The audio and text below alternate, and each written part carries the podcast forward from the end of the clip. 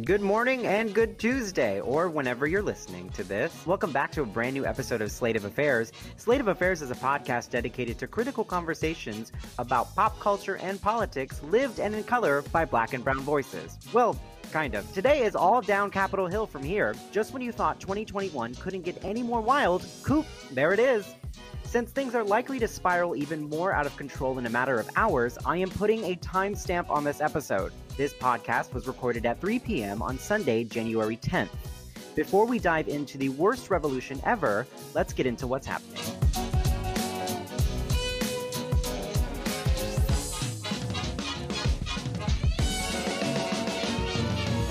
Here at Slate of Affairs, we like to highlight the happy in the headlines or at home because it is now day 305 since COVID 19 bled into the 2020s.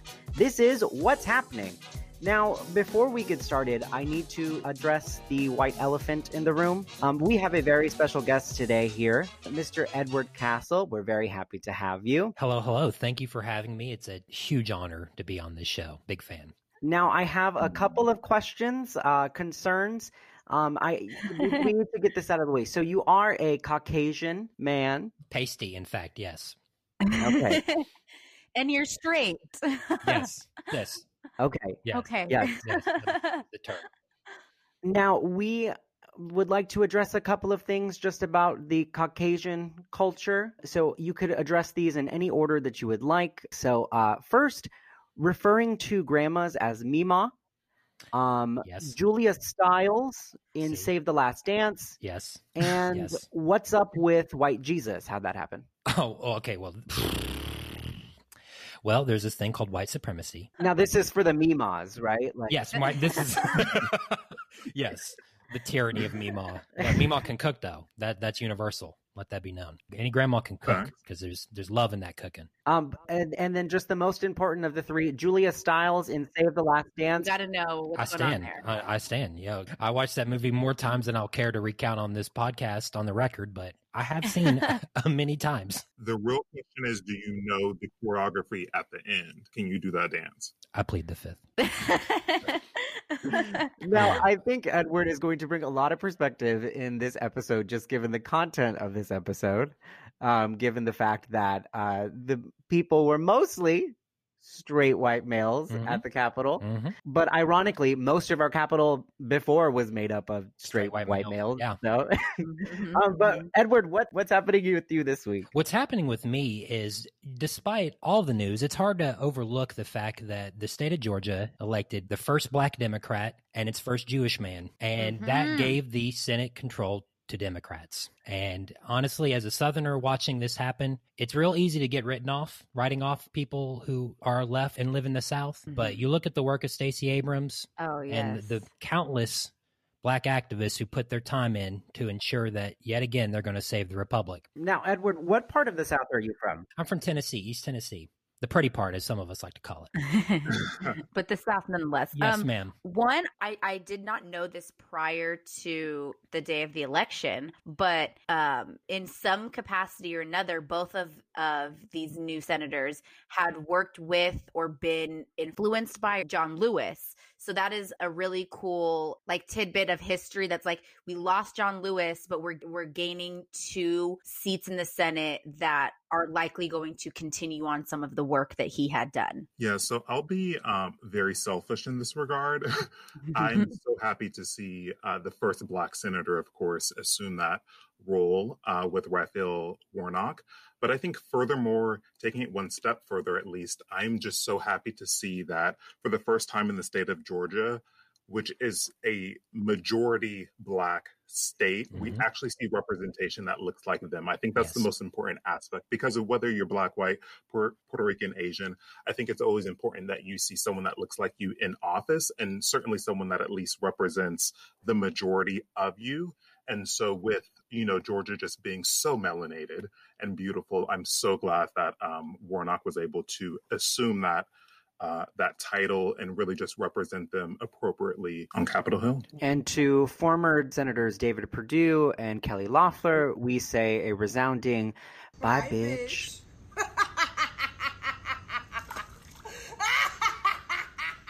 Ain't gonna miss ya.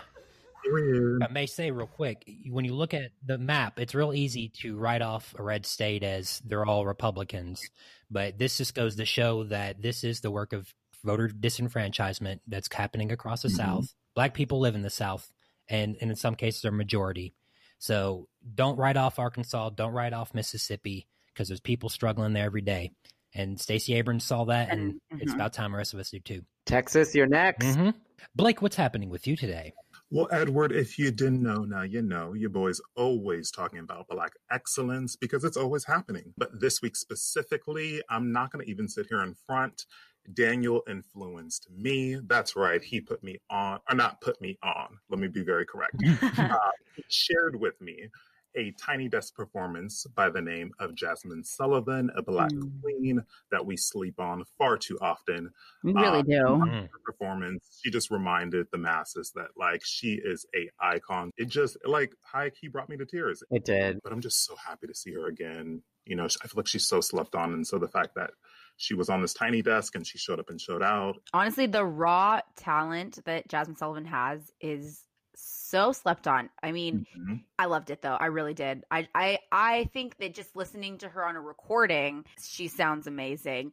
And I always love a tiny desk performance. Yes. Um, Yeah. I love the like intimacy of a tiny desk performance. This was like the perfect environment for her. You know, like it really was the exact environment to showcase her raw talent. Like if you have the chance, listen to it. It's beautiful. Daniel said, I'm not coming in 2021 not knowing any names. I have to make sure I'm caught up on all of the music. So he's putting us on, he's putting us on game this year. 2021 is the year that R&B saves me. I love it, Daniel. What is happening with you? So I was going to mention Jazmine Sullivan's uh, Tiny Desk performance, but I, I tabled it just because I thought that someone else was going to bring it up. So RuPaul's Drag Race season 13 just premiered. I won't give too many spoilers for the people who are not caught up. Season 13 sees the opening episode with six lip syncs. Six lip syncs for your life. This is probably one of the best parts of the show. If you watch it regularly, the thing you look forward to is at the end, two queens going head to head, battling it out to stay. And this time on that first episode premiere, you get six of them. Um, it's fantastic. The cast is really, really great. Standouts for me are going to be Gottmik. Gottmik is the first ever trans man competing on RuPaul's Drag Race, breaking barriers. You have Simone, uh, also in love with Olivia Lux. Um, but I enjoy all of the queens. It was a fantastic first premiere episode. Get into it if you can. It's so great. Y'all gonna be mad as hell because I have not started it yet. You need to get into it. I know. But also though, any show that I watch, I just have a hard time watching shows one by one because I like to binge shows. So I'm just kind of waiting. Drag Race is a binge show to me. It is. Yeah, it's one of those It things. is. You, it's like you you settle in and just you know go about Yeah, four or five hours deep. Each episode start picks up where the last episode, like literally picks up where the last episode ended, and I'm like, I don't want to wait a week There's- for like, I don't want to wait a week to see the reactions about which queen went home. Like, I can't do like I I need that instant. Like, I need to know the tea right away. See, now I've been I've been watching this since like 2009. Like I mm-hmm. get really excited for the show and then you know, it's become a mainstream phenomenon recently. Um and so it's kind of fun introducing a lot of like your friends to these, you know, seasons past that they've never seen before and you kind of get to relive it with them. Um and so watching these new seasons, you're actually you actually do have the opportunity to watch it together with the people who Yeah. are just jumping on board. Love it. And uh Tatiana, what is happening with you this week? Okay, so I already know that Blake's gonna have some things to say. Oh, And you know, here's the thing: like on this show, anytime something happens between the three of us, like there's always one person who's like not a fan. But I feel like I'm all I'm just I I love everything. I'm y'all not call me a hater. That's Y'all call me a I'm hater i'm not as critical as Daniel Blake, but anyways, Ah. Doja uh, Doja Cat featured on a song with Saweetie called "Best Friends," and then they also Mm. accompanied it with the music video and the song. Cute, super cute. The video, I loved it. All the looks, loved it. It was cute. I really enjoyed it, and I I just have to ask, like Blake, what's your issue? Oh, Ooh, oh, just like that. wow, icy. Just like that.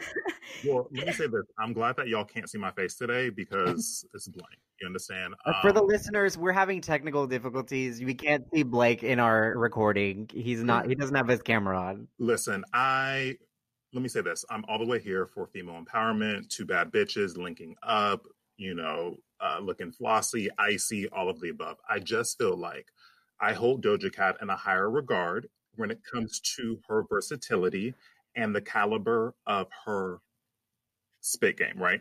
I feel like Saweetie can't compete with Doja verse to verse. Therefore, if I see them linked up on a track, I expect Doja to go above and beyond. I felt like Saweetie was parallel to Doja. And for me, that means Doja was keeping it, uh, not keeping it low, but was just. I, okay she's so much more elevated I don't disagree with, I don't disagree with it, but I'm not upset about it. I don't disagree with that. I'm not upset though. I'm like, you know, every once in a while, I just want y'all just have a cute little. I mean, like, not everything could be Nicki Minaj's verse on Monster. I mean, that's the ceiling. Now I'm gonna say this: Saweetie got the endorsement of Too Short, so I stand for Saweetie. I'm glad someone does. I really am. I promise you. I it was it was cute. It I don't know. Cute. It was, it was cute. cute. Like fun vibes. I was just like, I was just having yeah. fun with it. Especially Summertime this week. It's build. been a heavy week. Mm. Yes, we needed it. Thank you, Doja. Thank you, Saweetie. Despite what Blake has to say.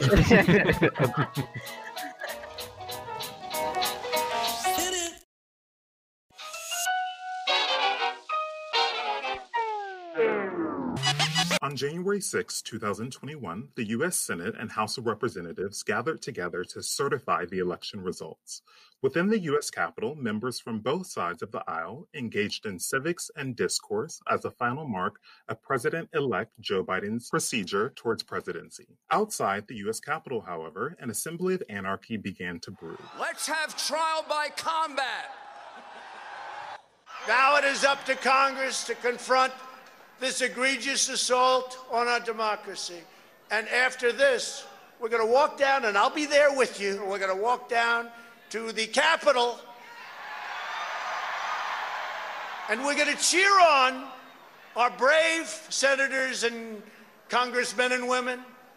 And to use a favorite term that all of you people really came up with, we will stop the steal. Members of the GOP, radical Republicans, far right constitutes, neo Nazis, Proud Boys, and Klansmen congregated together to create chaos. To no one's surprise, Donald Trump provided the endorsement and the title for Wednesday's events, in which he called it the Save America Rally. What transpired next is as follows The Party of Law and Order adopted lawlessness. Oh. Meanwhile, up on the steps of the backside of the Capitol. We're seeing protesters overcome the police. The police are now running back into the Capitol building. We have cheers from the protesters that are watching behind the scenes. Thousands of barbarians were invited into the U.S. Capitol to intimidate the legislative branch. Uncivilized Trump supporters ravaged the very walls of institution used to ensure their supremacy. These thugs incited violence and are the textbook illustration of a menace to society. The pseudo patriots bastardized the country and instigated five deaths, including a police officer. Personally, I will not define this as an act of terrorism because I believe terrorism is unwarranted and unsolicited at the very least. The author of this failed attempted coup is a man who sits in the most powerful seat in the Western Hemisphere. Donald Trump, like many presidents of our past, wrote the script for January 6. When privilege does not favor you, then exercise violence and anarchy until it does. So this is not terrorism. This is the American way when you look at I, I think that like that we've had over the last several months so many conversations surrounding and even just earlier in the podcast celebrating that we're gonna have a black man in the senate celebrating um, that we're gonna have the first black woman the first south asian woman in the white house and all of that is great.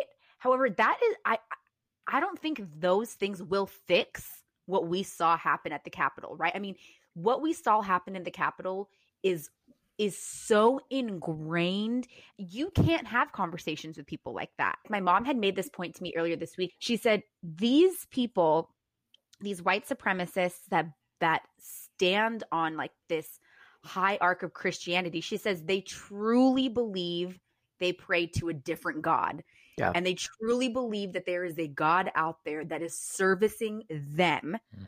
that does not care about anyone else and that is why. That why Jesus. Yeah. Yeah, I told you. Why, yep. Mm-hmm. they're able to put Trump on this very high pedestal because they legitimately believe that they pray to a God who says Trump is your savior. And you Mm-hmm. cannot, like, what do you do with that? Literally, what took place is like the current event equivalent of someone getting engaged at your wedding, right? Hmm. Like, Governor Raphael Warnock and Governor Ossoff literally could not celebrate for a second before this happened. Yeah, it took over everything. You know, this is American as apple pie, unfortunately. That white mobs coming in and taking over the war ta- they're they're engaging in war on multiracial democracy and they have been since the start of the republic um and you know we look at this as and I, you've seen a lot of people out there saying oh this isn't america this is america you know the first insurrection in america occurred in 1898 in wilmington north carolina which was a, a township that had a black government it had a black run newspaper it had black businesses and it was successful. And a white mob came in led by an ex-senator and killed 60 people burned down the newspaper and he installed himself mayor. And then he was venerated by the state of north carolina up until checks the notes still is um, you know even that thom tillis the senator of north carolina who just won re-election mind you uh, denies the the actions that that white mob did. So I mean, the thing is, America never wants to reconcile with its sins, and that we keep finding they're always like, "Well, this, whoa, this is shocking," and it's like, no, this is uh, unfortunately it was completely shocking and utterly predictable all at the same time. Yeah, that that was like the weird part of it where like it was happening and I was literally thinking to myself and I was like, I don't even know how to feel because I'm shocked because and I'm shocked in the sense that it's like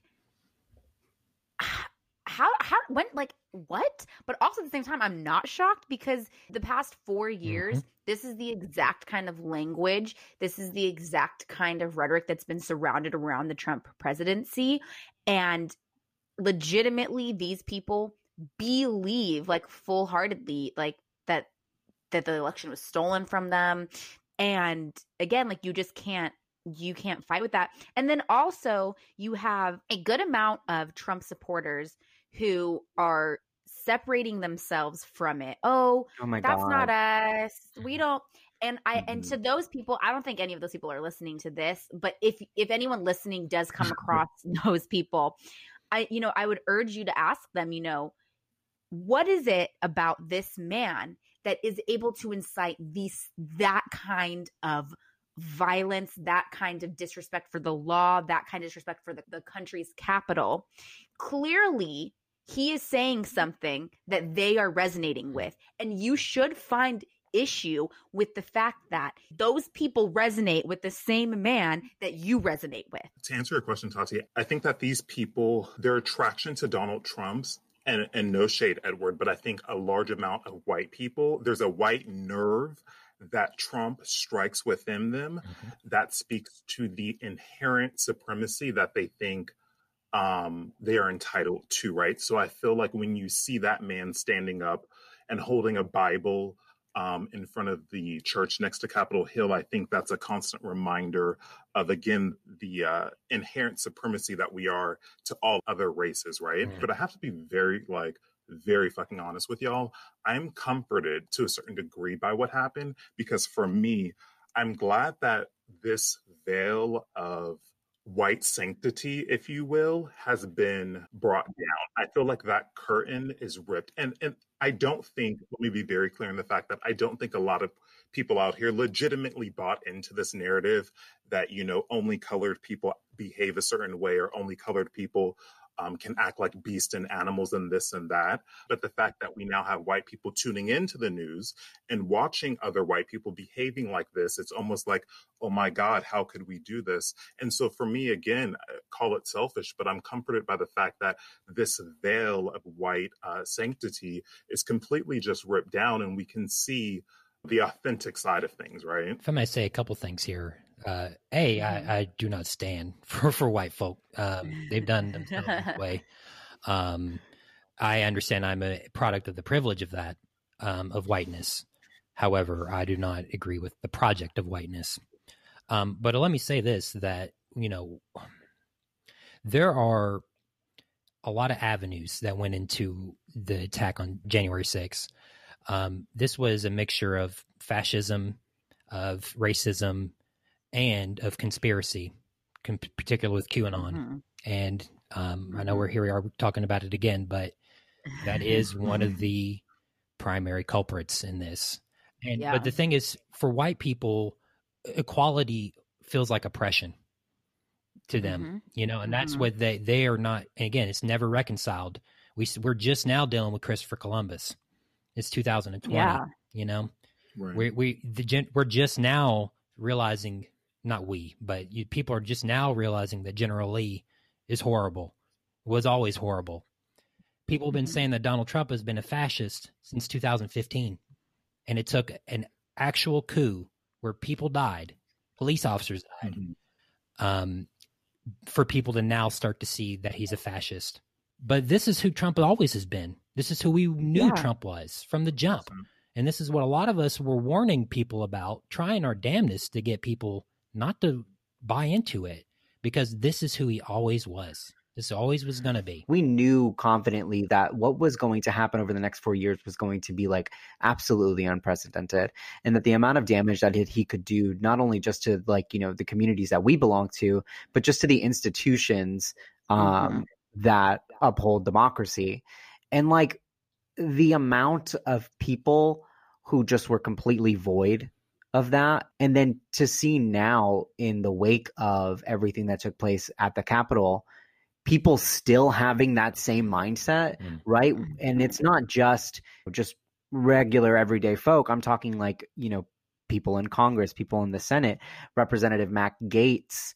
um, senator ted Mhm. cruz senator josh hawley um, and to see like just like how fucking crazy everything was that day and for people to you know still feed into this election was fraudulent but we also we disavow the violence that took place. It's like you can't have it both ways. It's like you're touting and perpetuating a fraudulent election is what directly led to the violence right? It influenced that. Yeah. we we still have Ted Cruz, you know, Mo Brooks from Alabama, Josh Hawley. They're still fundraising off of this. oh And like they, they're still craving, and they see this chaos as an opportunity, and Yeah. they see it as you know Trump embarrassed Ted Cruz. You know, think about that and how he did on the entire thing, and Ted Cruz has completely towed to him because Yeah. you know they see that Trump won seventy five million people, and they're like, well, I guess that's everybody. But again, that's Mhm. maybe a quarter of the voting population or the entire population. But Yeah. it is you know their only avenue for power is through them through white supremacy. yeah Well, I just want to know can one of you explain to me, because I'm really having trouble um, understanding, I guess, the fiber of this argument with Trump supporters in the sense that there was voter fraud, there's interference, and we are going to stand as a patriot and defend that interference and fraudulence, right?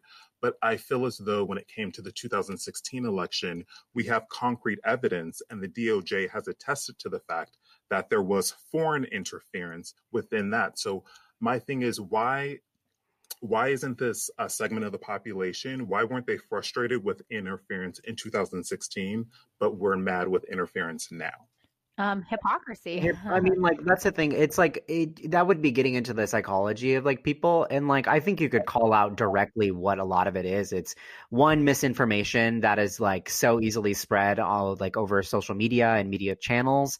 Um, two cognitive dissonance with the misinformation, disinformation being so easily spread and influential into these populations who are largely uneducated, right? Um, do not have any sort of media literacy. Well, if I may push back here, like when you say they're uneducated, like the people who are there were CEOs. There are people who could afford Yeah, to take true. off in the middle Yeah. of the week, go to DC for a rally.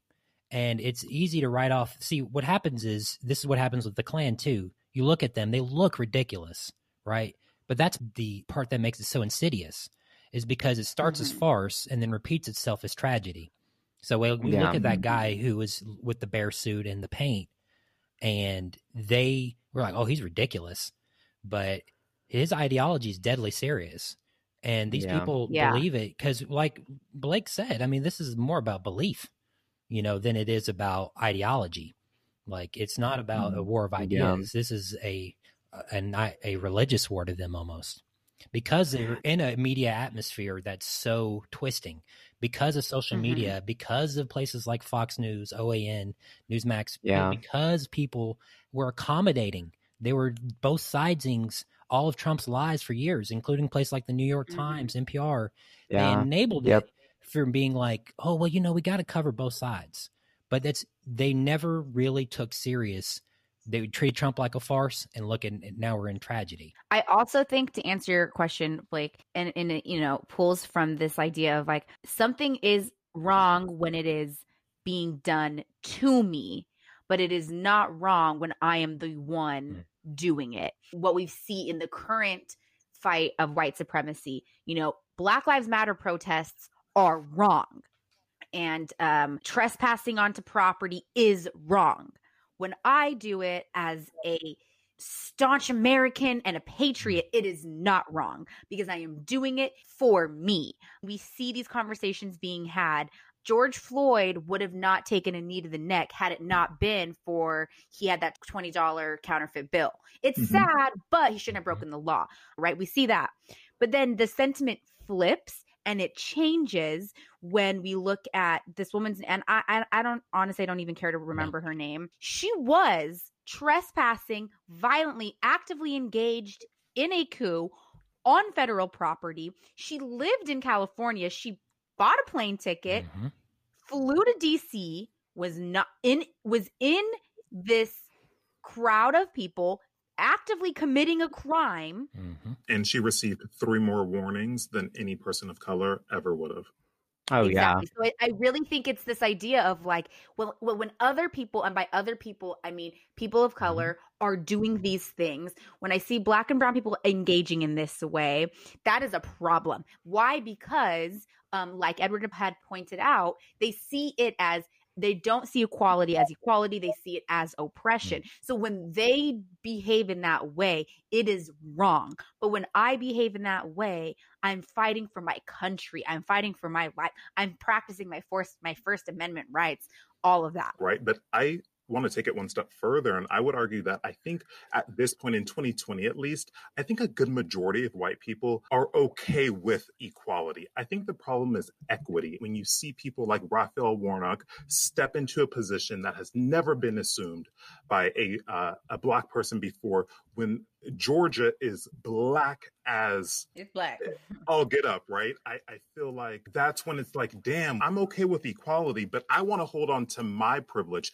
I still Mhm. want my soapbox to be a little bit taller so that Yeah. I still have the privilege. And if we see people breaking and entering into these areas that you know that we usually occupy now they're going to ensure that they're stepping on a box that it's the same as our height. I believe Maya Angelou said, um, "If you have to cut me down for you to be tall, you're not tall at all." Uh, I feel like that's a direct attack to me as a five foot three man. yeah you short mm-hmm. you that's ridiculous five foot three just grow Shut up. i don't take you serious I feel like I should be smoking a cigarette five foot three. Haven't seen that height since I was 11. damn Wow, it's spicy. I'm sorry. the joke was there. I had to. Y'all, you know I'm white. I can't handle this much spice now. It's a mild spice. but I mean, I know I'm I'm interested. To, okay, and then I also feel like we need we need to point out the fact that we have now, you know, several members of the Trump administration stepping down from Mhm. positions to Girl. separate themselves from Trump amidst all of this violence. And I'm like, girl, Betty DeVos, you had no problem. Betty? Betsy, whatever. You know I don't say their names right because I don't care. I'm over here and I'm like, But- girl, you had no problem trying to strip education from yeah. hundreds of thousands of little black and brown children, but now all of a sudden, two weeks before, you're not going to have mm-hmm. that job anymore. You're noble. you know they we go back to this like think about the black lives matter protest i mean we've seen the imagery of what they did they were in dc they were in the capitol building and how they were responded to with a military force people in head to toe body armor um, think about how there were disabled activists who came to mitch mcconnell's office to stop the repeal of the aca they were ripped out of their wheelchairs and dragged out of the capitol But these hmm people, these insurrectionists, and let let us not forget that this is what they did. They tried to overthrow our government. Were walked out. Literally, someone was walked with their hold, her hand held going down the stairs. Yeah. And these people, like, think about it. They they were live streaming this the entire time. The people snitched on themselves the entire time because they really believed they were about to be at the f- front of the revolution. And it's hard to write these people off because you literally had a congressman from West Virginia. He said his name, and I'm in the federal building. You just admitted to a federal crime, right? On air, on your live stream for clout. you know, and that's what's so crazy. the lot Yeah. of people are posing faces. They this is the only time in the world you could show up to the Congress building with a mask on and no one's going to say anything. But they were so confident of their their coup that they showed up ready to loot the Capitol building and smiled for the cameras. And and it, and it should not be ignored that in that crowd are police officers, Yes. Yeah. are yes. are people who um several months ago, you know, we have all these conversations about back the blue, blue lives matter. Those same lives that are trying to Mhm. overthrow the government. But zero cops died. All the Black Lives Matter protests combined. One Blue Lives Matter protest, two cops have been have died. So exactly. And what does this tell you? This is not I mean, I It had nothing I to do with am Blue Lives. in a it has nothing to do with that and and don't and don't ever pretend that it does don't ever pretend that that, that this was ever about um how much you care about police officers it's how much you care about your position Yes. and being Mhm. able to maintain that position and police officers in a large sense are a means to an end they allow you to maintain this quote unquote safety and the minute they could possibly get in the way of that they're dispensable Mhm. Yeah. it's almost as if you know like how blake said we do need that contrast we kind of did need this because when we see we saw several protests over the summer for black lives matter a lot of the conversation that us we were having were like this would look different if the people at the protests looked different Mhm.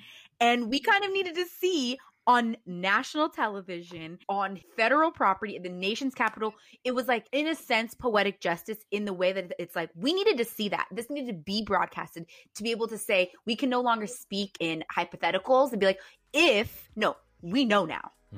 Well we, we we've been known, known. but Mhm. now you cannot deny it Yeah. even if Yeah. you wanted to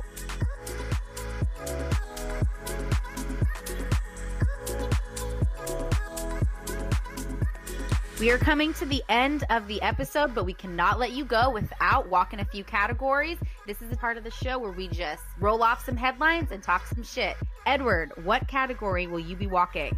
Fool me once, shame on me. Fool me four times. Twitter did the step in the fourth quarter with two minutes left and decided to ban Donald Trump for inciting violence, despite doing it in 2015, 2016, 2017, and after an insurrection.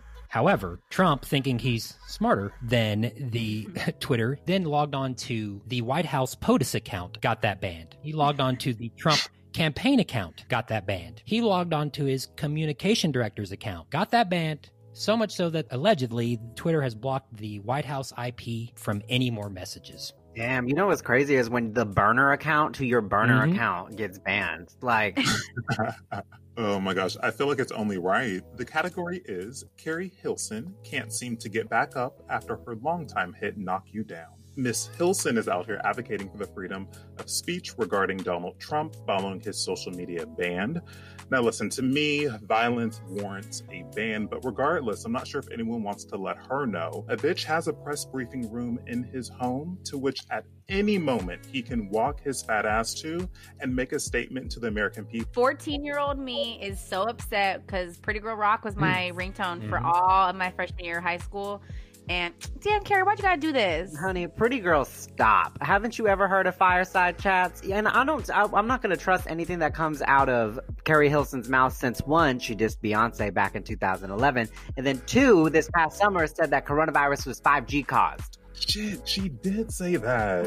hmm Category is when Bush comes to shove. Wasting no time beating around the bush, Representative Cori Bush's first resolution in Congress calls to investigate and potentially expel Republican members who upheld Donald Trump's lies, disputing the results of the presidential election, inciting a mob attack on the U.S. Capitol on Wednesday that left five people dead. In an interview on Friday, Bush told The Intercept that she had been contemplating the resolution even before her official swearing in last Sunday.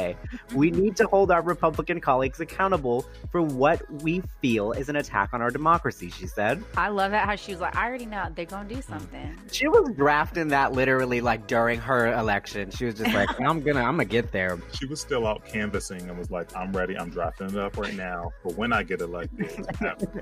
Here we go. Category is Barbie Tingz. Nicki Minaj to pay $450,000 to Tracy Chapman for a copyright suit. The rapper has agreed to avoid trial for an out of court settlement after sampling the singer's work without permission. Now, I am not a Barb, so I'm going to go ahead and put that out there first and foremost. But I stand for Tracy Chapman like no other. Why would Nicki don't do that to her? Do not take her music. Wait, how much was the amount? Four hundred fifty thousand. That's more than the government gave us. That's true. I'll take it. The category is All I Want for Christmas is a new album from SZA. Three plus years after the excellent Control, SZA dropped a song called Good Days on Christmas. Now, uh, I the question I have for the cast here: Are we looking at Rihanna oh? 2.0? I'm telling you right now. I tweeted this the other day. I was like, I I know that SZA is in there. She is cooking something. When Control came out, it was like the world stopped. It was like that. I cannot wait for this new Hmm. album. I'm gonna let you guys know now that we will not be airing any new episodes for an entire month after the album drops because I will need time to recover. I know it's gonna be that good. and on that note, we are now looking for a replacement for the month that Tatiana will be gone. So if you'd like, they came, they saw, they spoke it at gmail.com. And by the way, Daniel, that is SZA, not SCA.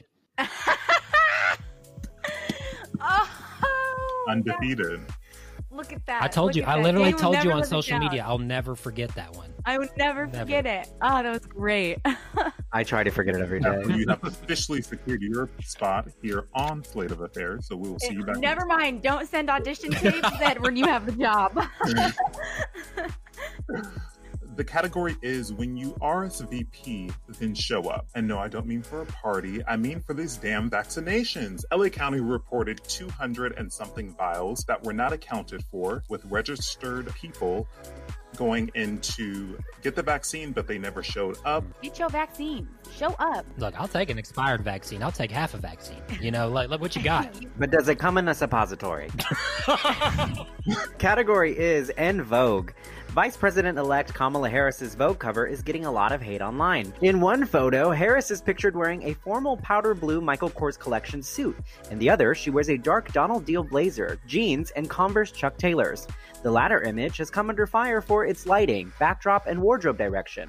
It was initially believed to be fake until Vogue confirmed both covers in a tweet Sunday morning. The photos were met with a swift backlash on social media, with many people calling the images disrespectful, unflattering, and even racist. We know Vogue does not know how to capture black hmm. women. I mean, this is nothing new. Daniel, can I just say that I was going to do this category as well, and I just have to put it in here. It is time for Anna Wintour to fall all the way back.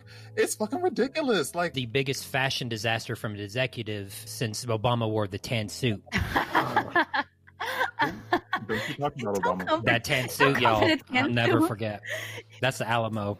Don't come in at So, category is hashtags. Pinterest joined the long list of social media sites banning or limiting Trump, and people were a little confused. I'm just thinking of like what Donald Trump's Pinterest would look like, like Nazi memorabilia, like pin boards, like a recipe for like Green bean casserole. green, like Wow, recipes for casserole. I got it It's right. casseroles. That's it. always the answer. Casserole. All right, Edward. Before we go, do you have anything you would like to plug?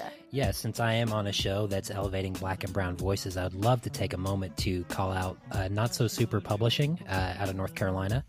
Uh, they are a comics and picture book maker who uh, black owned and is strives to make uh, stories that are inclusive for everyone. Um, they're on Twitter, Not So Super Pub. Um, I highly recommend giving them a look and maybe giving them some money. Thank you, Edward. We are so, so happy to have you on the show. It was a great time. Um, thank you for the support. Thank you for contributing to meaningful conversation. Thank you for explaining white nonsense. Yes, and that part, that that part in particular. but everybody, thank you. We guys had a we had a great time with you this week. We will see you next Tuesday.